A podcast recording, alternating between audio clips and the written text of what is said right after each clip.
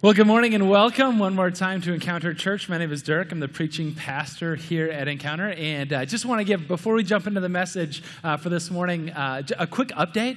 Um, a lot of you know who've been around here for a little while. A couple of months ago, we kicked off what we we're calling the Reach campaign. The Reach campaign is a campaign that what we're trying to do is renovate this space, our worship auditorium.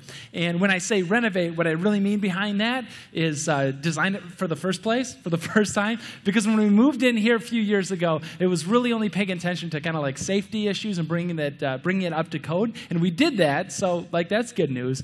But now we're taking a look at making sure that the, that the experience is the best that we can possibly be. So what we're doing is uh, the audio systems and some some sound noise paneling, baffling to like reduce the, the noise, uh, along with uh, house lighting and stage lighting to kind of bring it up a little bit which is also going to enhance the video so we can so we can reach more people. And a lot of people have asked, like, hey, can you give us an update? How's that thing going? I was contacted, and I set up a meeting or whatever it was. Um, but between the gifts that came in, thank you so much, and some savings that we had set aside, we're about 60, 70% to where we want to be, which leaves about 30,000 yet to go. And the team decided we're going to wrap it up an end date of October 31. So this month, so there's only about a few weeks left uh, to go to the website, encounterchurch.org slash reach and uh, learn more about it watch a couple videos and you can you can give online that way as well. So october 31 we're going to have everything all together and we're going to we're going to use the resources that we have available. So it's going to it's going to end october 31 if you'd like more information of course contact the church uh, curious at encounterchurch.org so this morning though i'm super pumped because we're wrapping up this series that we've been working on for five weeks now called brave it's a series that we've been doing, taking a look at the story of Daniel. And today, finally, we get to the story that most of you think of when you think of the story of Daniel. It's Daniel in the lion's den. And, and, before you're like, I've heard this one before, I know how it ends, like we're going to kind of pull back from the Sunday school version of Daniel in the lion's den because chances are, if you're like me, you remember like the felt board Sunday school kind of thing if you grew up in church. If not, you're just like, yeah, I mean, maybe a cartoon or a Veggie Tales that you saw once in a while or a reference to a kid's, uh, kids program or something, Daniel in the lion's den. You kind of think about Daniel as like this really handsome, young, 20, 30 something guy being, being like gently lowered down, usually, you know, kind of glowing from angels, into this lion's den, which is super comfy and tidy and cozy. And then he's got like this stuffed you know, looking lions gathered all around him, and they're super calm and chill. They, they look like big cats really. And so they're cuddly, and that's how he, he spends this night, sort of like cuddling with these big stuffed animals. And it's like, no, no, no, that's not the story that the Bible tells us of Daniel and the lion's den. Far from it. And so, just like, like point in case, um, Daniel is not like a young 20, 30 something. As you know, if you were attending here for the last little while, one of the things that I love about the story of Daniel is how it's anchored into history. Like, there's so many references to, to, to kings, like, like King Nebuchadnezzar and Darius, to empires like the Babylonian Empire and the Persian Empire. It, it's like it's, we have this, this anchoring into world history, so we kind of know like how much time has elapsed uh, in Daniel's life based on who's sitting on the throne, even from secular history, which is a phrase that I hate because it sort of implies that like God isn't absent in like that history, and He totally is. But that's beside the point. We know how old Daniel is when Daniel and the lions then take place, and he's not 25; he's more like 85.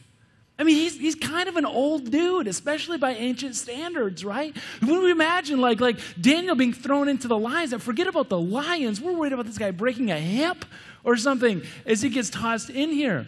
And then the lions, right? That's like, oh, this is cute, stuffed, you know, cozy cats that he's hanging out with all night. It's like, have you, has anybody seen a lion like out in the wild? No, no barrier, no fence, no glass me neither, of course not. We live in Michigan. There's no lions just roaming around. Somebody said Ford Field, and I appreciate that. But they're less intimidating. I was running a little while ago. I run, you know, no big deal. I wasn't fishing, but it, was a month ago or so. And, uh, and this deer, like, bolted out from this thicket, like, right next to me. I had no idea where it came from. It just, like, jumped out. It was five feet from me. And I think I needed to change my pants. Like, it terrified me. And it's a deer running away from me. I mean, like it's a scary story. And we need to like recapture some of that. But the best, the best part about the story isn't isn't how God rescues somebody from the lion's den.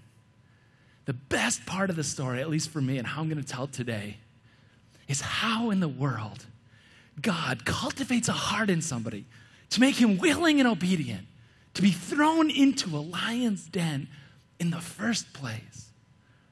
So we're going to go to the story. Uh, there's Bibles under the chairs in front of you. It's Daniel chapter 6. We're going to start off in verse 1. Daniel chapter 6. You can take those Bibles home if you like if you like them. I'm told they're thin and they're kind of handy. Go ahead. We love that. We, those are our gift to you. Can't steal what's given to you. The words are also going to be on the screen behind me, and we're a, we're a smartphone friendly church. But Daniel chapter 6. Um, remember now, when we finished last week, the Babylonians, uh, Daniel and Nebuchadnezzar, uh, and then Belshazzar. The Babylonian Belshazzar was killed like that very night. This prophecy came true. Babylonian Empire gone, replaced with the Medes and Persian. And so now, now Darius is sitting on the throne as like the head guy in charge. Okay, uh, Darius, it says, is pleased. It pleased Darius, the head guy in charge, to appoint 120 satraps. Kind of a funny word. Translates means like kingdom protector, okay? 120 satraps to rule throughout the kingdom, three administrators over them, one of whom was Daniel. The satraps were made accountable to them so that the king might not suffer loss.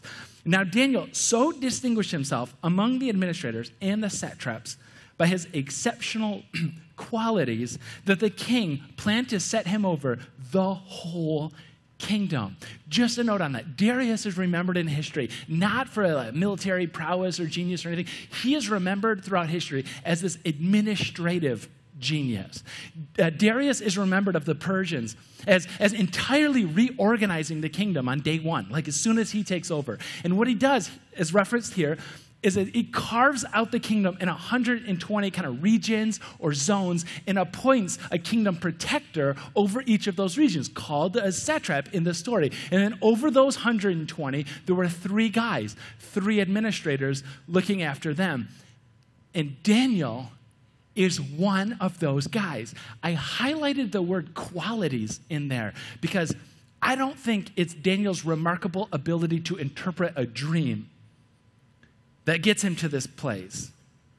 I mean, we heard about a couple of remarkable dreams that were interpreted and came true, sometimes with that very night, like Belshazzar, but but I don't think it's his ability to like tell you what a dream means that gets him to that place. I think that Daniel had something. And it wasn't even necessarily like this like administrative genius because Darius already had that. He didn't need that.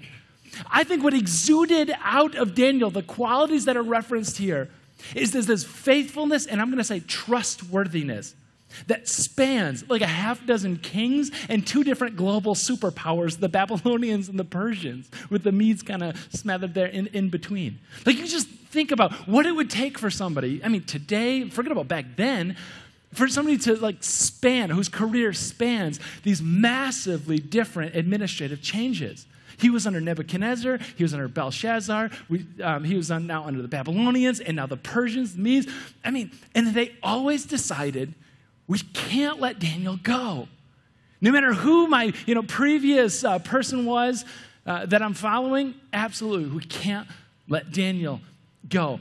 And I think that's because at every turn, they knew that Daniel was first and foremost serving not the king who's sitting on the throne. He didn't have allegiance to a particular rule or boss or supervisor. He had allegiance to God and God alone. And that made him a remarkably honest and trustworthy person, the kind of person that you want to work with, the kind of person that you want to work for you, the kind of person that you would like your son to date or daughter to marry. He's that kind of person, and they just wanted him to stick around. And in fact, not just stick around, but things are going pretty well.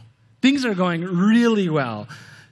And so the king is deciding, right, to, to, to promote him up and up and up. Verse 4 At this, the administrators and the satraps, he's developing enemies now, tried to find grounds for charges against Daniel in his conduct of government affairs but they're unable to do so. They could find no corruption in him because he was trustworthy and neither corrupt nor negligent. He wasn't bad or dumb. Like, and, and they found no corruption in a, in a government career that has spanned something like 70 plus years.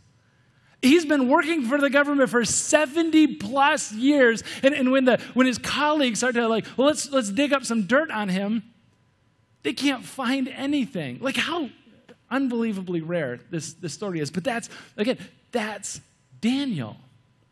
Now, the reason why, it's going to be important to know that the reason why that the government, the satraps, the other administrators, that they, the reason why they wanted to sandbag him and kind of like undermine his work is probably because they were skimming off the top. They had some kind of con, they had some kind of grift going on, and they were, they were pocketing some of the money.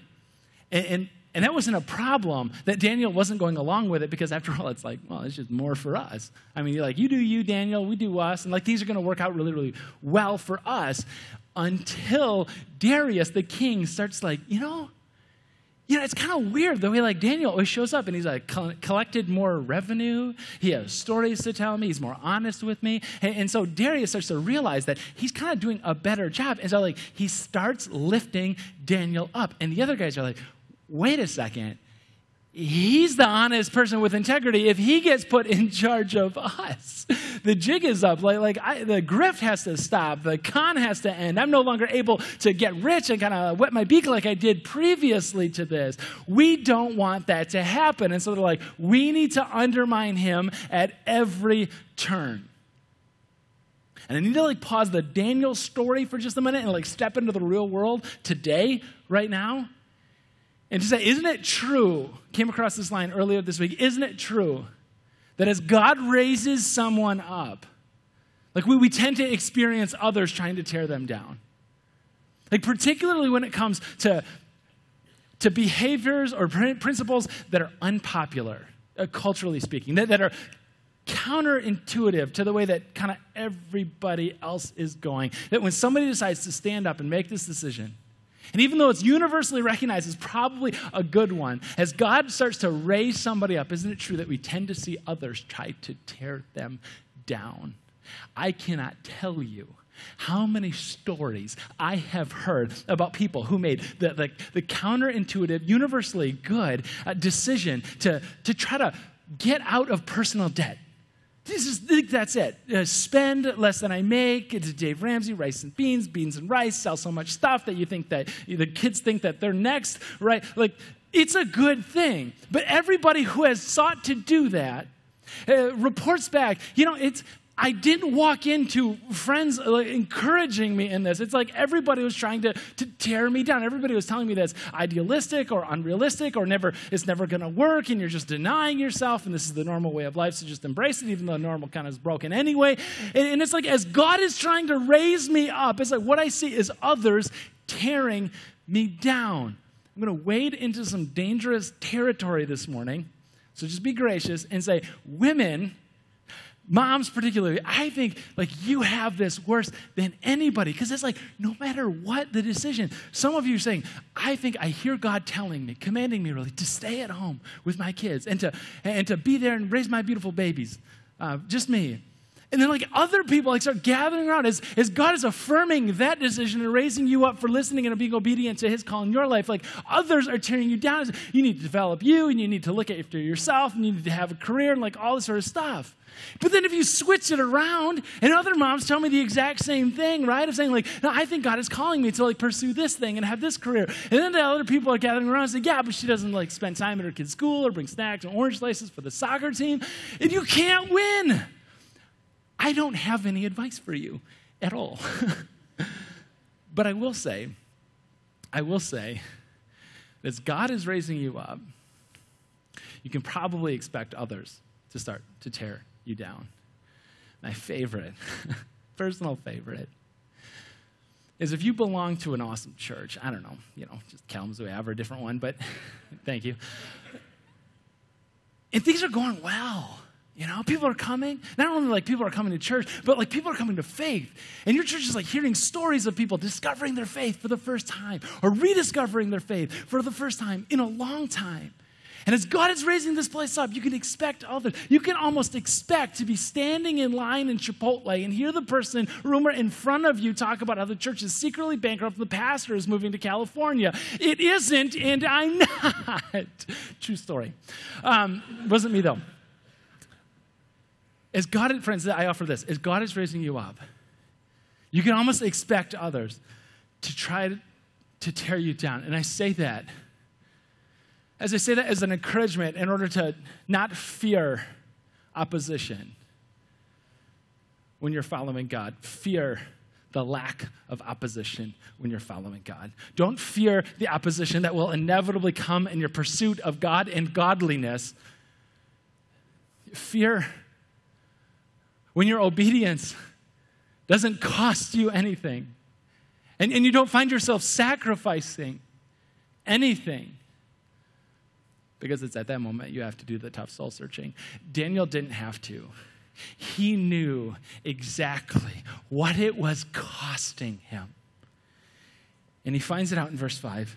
Finally, these men, finally, these guys said, We'll never find any basis for charges against this man, Daniel, unless it has something to do with the law of his God the only weak point in him that we can like we can leverage is he seems to be like fixated on obedience to this God of his. And for 70 years, he has faithfully served both the king and above him, his God, the king. And now it's time to force the decision. Now it's time to make him choose between faith and career, between faith and financial benefits, between faith and friendships, time to force the decision. The plan is this they go before the king, Darius, and they say, King, oh, king, you're such a great king. King, you're the best king ever. King, like, you're, you're an administrative genius, and you know, history is going to remember you that way. So they butter him up, right? And then they, then they start saying, after he's about to say yes to like anything, they go, Here's what I think we should have. Because you're such a great king, Darius, let's, let's make this temporary law that lasts 30 days, like a month, that's all, where nobody can pray to any other God except you, King Darius. Isn't that a great idea? And now Darius knows he's not a god. They knew that. They couldn't delude themselves that far into thinking. But the selling point is that this is a very this is a new kingdom. It was the Babylonians and now it's the Persians. This is a very fractured kingdom. They've got the 120 regions. The plan is to unite all the different uh, regions, all of the different places under the kingdom under like one banner under Darius. So on a very like practical political level, it's a smooth, it's a good move. So Darius says, "Hey, what, what happens if somebody doesn't pray to me, what if they pray to somebody else? And they go, ah, don't worry about it. I mean, we'll find a place. And the lion's den, we'll throw them in there. It'll be fine. Darius never considers, I think this is important, he never considers how that this is going to affect Daniel, his trusted advisor, and maybe even his friend. And so he says, okay. And the plan is released. And Daniel hears about it. And he hears that the decision is forced. And he hears that he has to make this call. I don't know what it is, right? I mean, we, we revisited this with Shadrach, Meshach, and Abednego with the, the fire, faith in the fire. And he said, like, I, you know, there's so many outs that he could have, right? I mean, he could, he could just, you know, hey, don't pray to anybody else. I just think, like, he has, he has lived 85 years, presumably all of those following God. He has had a 70 plus year career of which he has risked his life again and again and again, standing up to kings and colleagues, everybody alike, and has always pursued God and godliness. And God has saved his life countless times. Right? Like he's so faithful all the time. And now we go on like, this is how it ends. A lion's den. And sometimes we think that Daniel is like this hero, hero of the faith and completely outside of doubt, despair, desperation completely. But just like think about think about how Daniel was so faithful through thick and thin. You know, promotion after promotion, the, the level of influence that he had, yet there was never a spiritual revival in Babylon under his leadership or in Persia because of his leadership. That, that it seems like all of the stands that he took and all the times that he risked his life, God never honored those things by taking the people and turning them back to God. You know, he read the stories and he hears the stories about how God raised up a leader, Moses, from the wilderness. Moses, and he comes in and let my people go. And a little while later, he does. And the Pharaoh, like, lets all the people go in Egypt where they're, where they're slaves. And they, they get to go free. And then they eventually settle into the promised land. This time, when they're taken away from the promised land, Daniel's over here going, I have served day in and day out, and not once have I seen a spiritual revival in this place.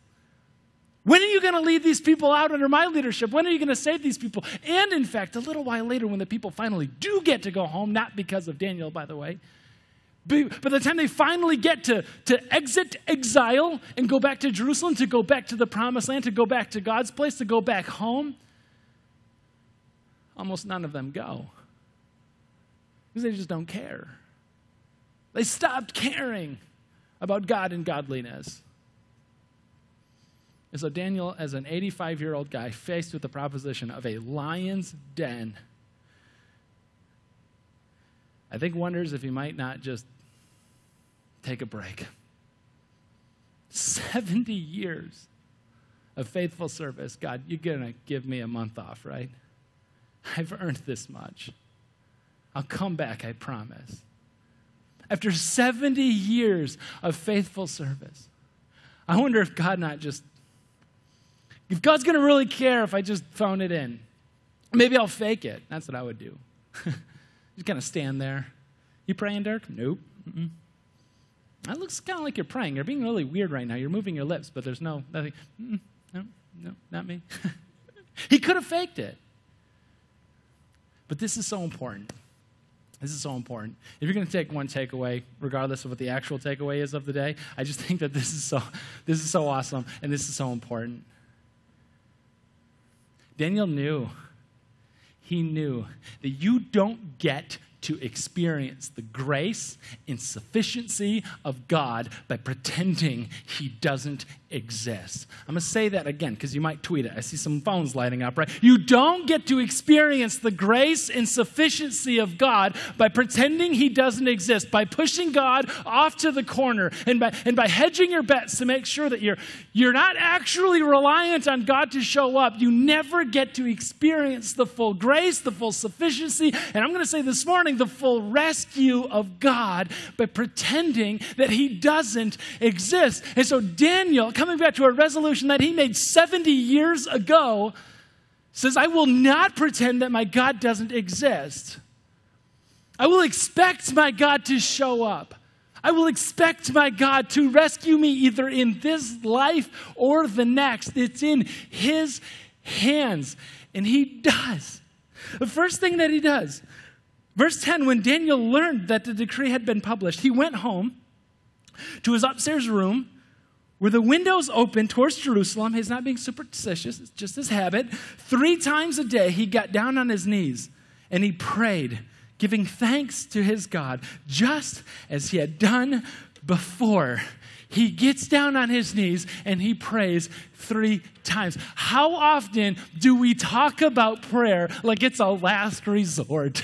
How often do we say, well, you know, nothing else worked, so I guess all that there's left to do now is pray? And you just see this from God's perspective for just a minute. And He's like, yeah, yeah, that really sucks. Like it's just you and me now, isn't it? Like all you have going for you is the is the creator God of the universe who who created everything out of nothing, by the way, and redeemed, saved everything, and now is sustaining it everything and keeping the stars in the sky and the planets in order. And I guess all that you have left is me. That's really unfortunate because you're hoping for a better doctor. Like, like you just see this sort of thing from God's perspective and say, like, you know, Psalm 29, it says that it says that the voice of God splits cedars. It shakes the foundations of the wilderness. The, the voice of God goes ahead and twists the mighty oak trees and, and, and leaves the forests bare. And God says, and also, also I kneel down to listen to those who approach me in humility. And you have an audience with me. And I am the last resort. And Daniel says, No. No, God, I go to you first. I go to you and I kneel down before you and I pray. It is so important that he prays. You know what? It's so important that we're told that it was his custom to pray. This wasn't something that he did in times of tragedy or times of loss, but there's something that he did in times of plenty and in times of good. He prays. He develops this relationship with God. He prays again and again. He submits himself before God. It's almost like every day it's this predetermined plan. This plan that he has. I pray three times a day. It's just what I do. I pray. Because I know that if I don't have the plan, I'm not going to do it. I know that if I don't set an alarm, the chances of me going for that run in the morning is just not going to happen. I have a plan to pray. Because if I don't have a plan to develop myself spiritually, to spend time with God, if I don't have a plan to grow in my faith, I'm probably not. I have a plan. And he prays. And I think he genuinely is okay with whatever the outcome. Because the obedience is his part, the results are God's part, and Daniel, I think, is actually okay with that. The king, by the way, was not.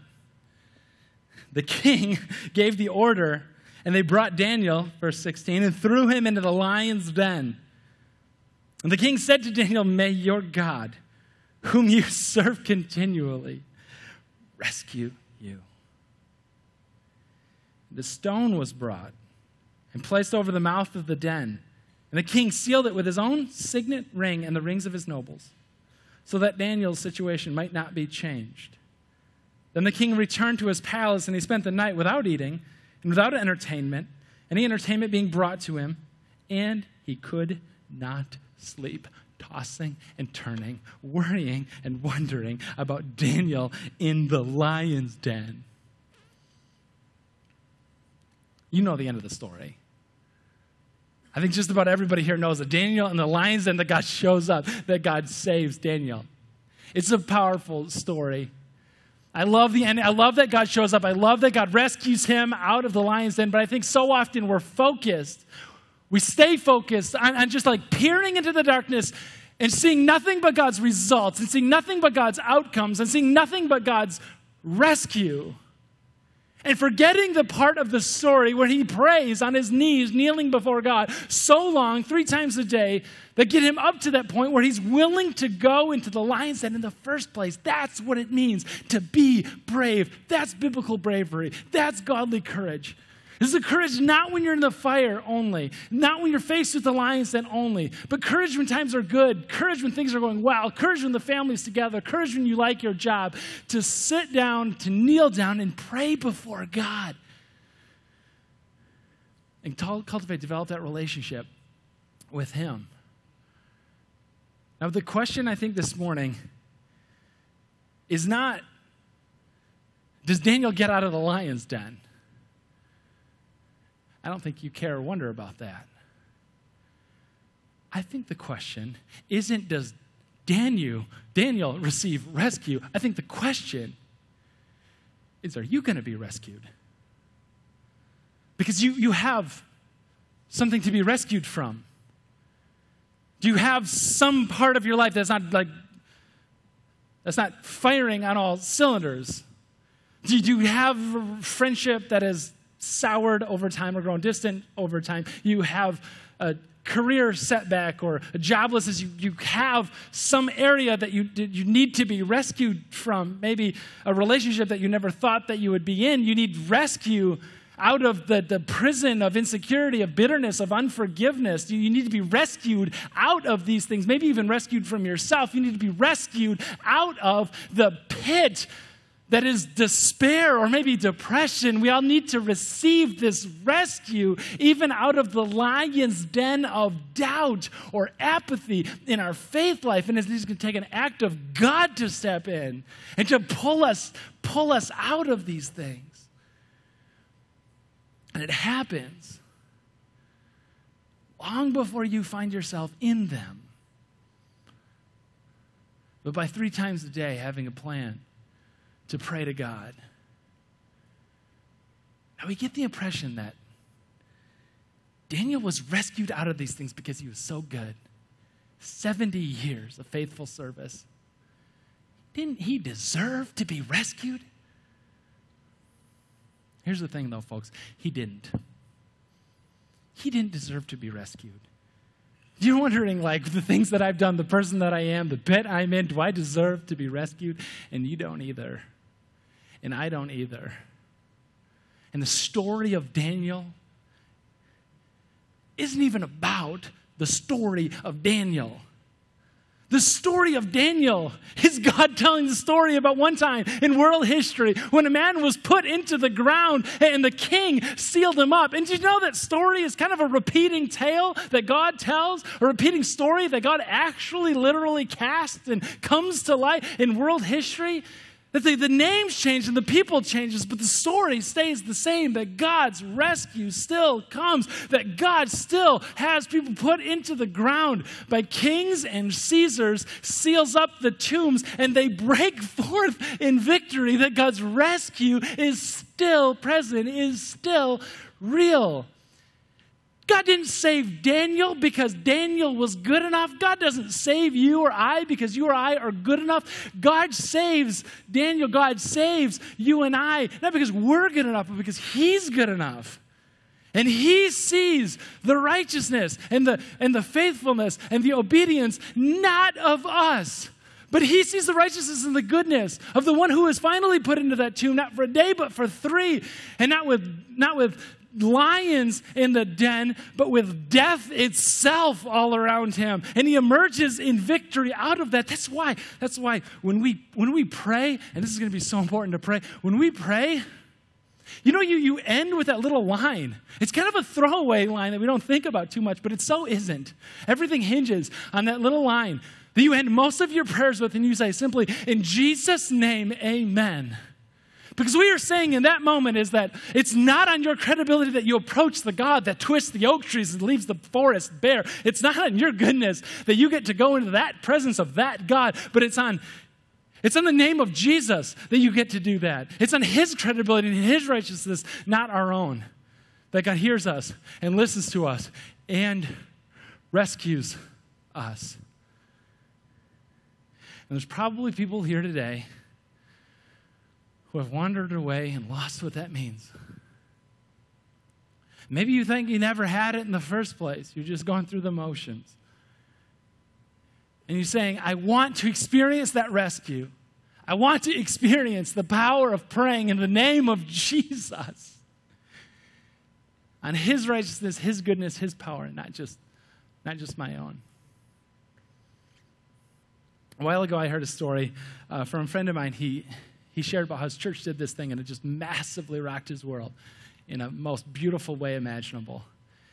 He had taken everything really that he had at his disposal and, and put it all in this project that he was working on. And the project didn't pan out. And sometimes this happened, but it was a big wager, it was a big bet, and everything went in onto it, and it didn't come to pass like he hoped and prayed that it would. And so everything sort of like comes down. And this is a kind of a career setback, to put it mildly. This was current financial crisis. And so he's tossing and turning at night, just wondering, not even knowing what to pray, not even knowing where to turn. And then that weekend at, at church, the pastor stands up and said, We're going to do something a little differently today. We're going to, we're going to actually pray. Because God hears the righteousness of Christ when we pray in His name. So leaders are going to come forward and stand up. And if you need to be rescued from something, if you need to be prayed for something, if you need somebody to lead you into a relationship with Him through faith, and you don't know how to do that, you come forward and you simply pray. And He hears this, this like tug and this pull of God, like you need, you need to be prayed for. This thing is for you. And He resists. I don't want to go forward. I don't want to go up there. I'm just going to sit here and even though it's like, what do you have to lose? What do you have to gain? He sits down, stays down. And eventually, he's out in the lobby, right, Re- regretting not going forward and still thinking about that. And he sees the guy. He sees the guy that he would have prayed with. Had he had the courage to go forward, the bravery to go forward. And he says, Hey, man, this is the story, a little bit of it. Can you just pray for me? I know you're willing because you were just up here before. Just take a minute. And the guy like like like actually like prays, but not like a just and you know Jesus whatever he's struggling with, help him out. Amen. I got to get lunch. No, no, no. He like prays and like gets into it. He's describing this and he's like weeping as he's he's praying for a complete stranger, by the way. And then something incredible happened that he never saw coming. He goes, Three hours later, I was at home still wondering about how God is going to show up in my life. And there he is. He's standing on my front porch with his kid, and he's got a check in his hand. And he goes, This is everything I have to give for right now. And it wasn't just groceries, and it wasn't just teaching his kid who was there the power of God showing up, but it was what it turned into this relationship that developed, this friendship this mentorship that developed, the ministry, the prison ministry that developed, the disabled person's ministry that developed out of it. And the thing just spirals and spirals and gets bigger and bigger and bigger as together in their group and their small group and their church impact hundreds of lives on a regular basis. And it starts with simply, somebody simply coming forward and praying because it's kneeling before God that we find strength to stand in faith. So let's do that this morning. I'm going to invite the prayer team to come forward. And they're gonna they're gonna stand out in, in front here in the upper lobby. If you're watching back there, there's somebody in the lobby as well. And in back, if that's a closer spot for you, uh, these people have been praying for you this week. Other people that have recruited in as well have been praying for you this week. To, to share whatever the burden is, wherever the rescue is, that you need to see God show up. If you will come forward and if you want to share with these people what you need to be rescued from, or what next step of faith that you're hoping to see God take in your life, you share that. Go ahead and tell them whatever, whatever's on your heart, whatever's in your life, or not just come forward, maybe just like this, and just ask to be prayed over. We would love to do that for you as we finish this series and figure out what it means to be brave. In just a minute, the worship team is going to come forward. We're going to sing this song we learned a couple of weeks ago. I'll, oh, come to the altar. And I just need to remind you one more time the altar that we come to is not an artifice of the Old Testament, it's not a physical standing tomb somewhere. The altar is our risen Lord, Jesus Christ, and his empty grave. And when we pray, prayer team, we pray in the name of Jesus. How about you stand up? Everybody now. In the upper lobby, watching online, let's pray together. Our gracious God, God, we pray all these things in your name. We pray because it's your goodness and it's your righteousness and not our own. God, we pray with humility, with expectation. We pray taking all the different areas of our lives that we need to turn over to you. And God, we ask that you give us the courage to do that. Courage to say things that need to be said. Courage to ask for prayer when we need to be asked for. God, I pray for somebody in the room who doesn't know where they stand with you right now and they've been curious and they've been wondering about an invitation, wondering about what that next step looks like. God, I pray for that heart, for that soul, that this could be a moment that they look back on for the rest of your life and to say, God, you showed up then. And God, may, may we be a people of prayer long after this time ends. As daily, continually as Daniel did, we come to your altar, Jesus Christ it's in your name that we pray. Amen.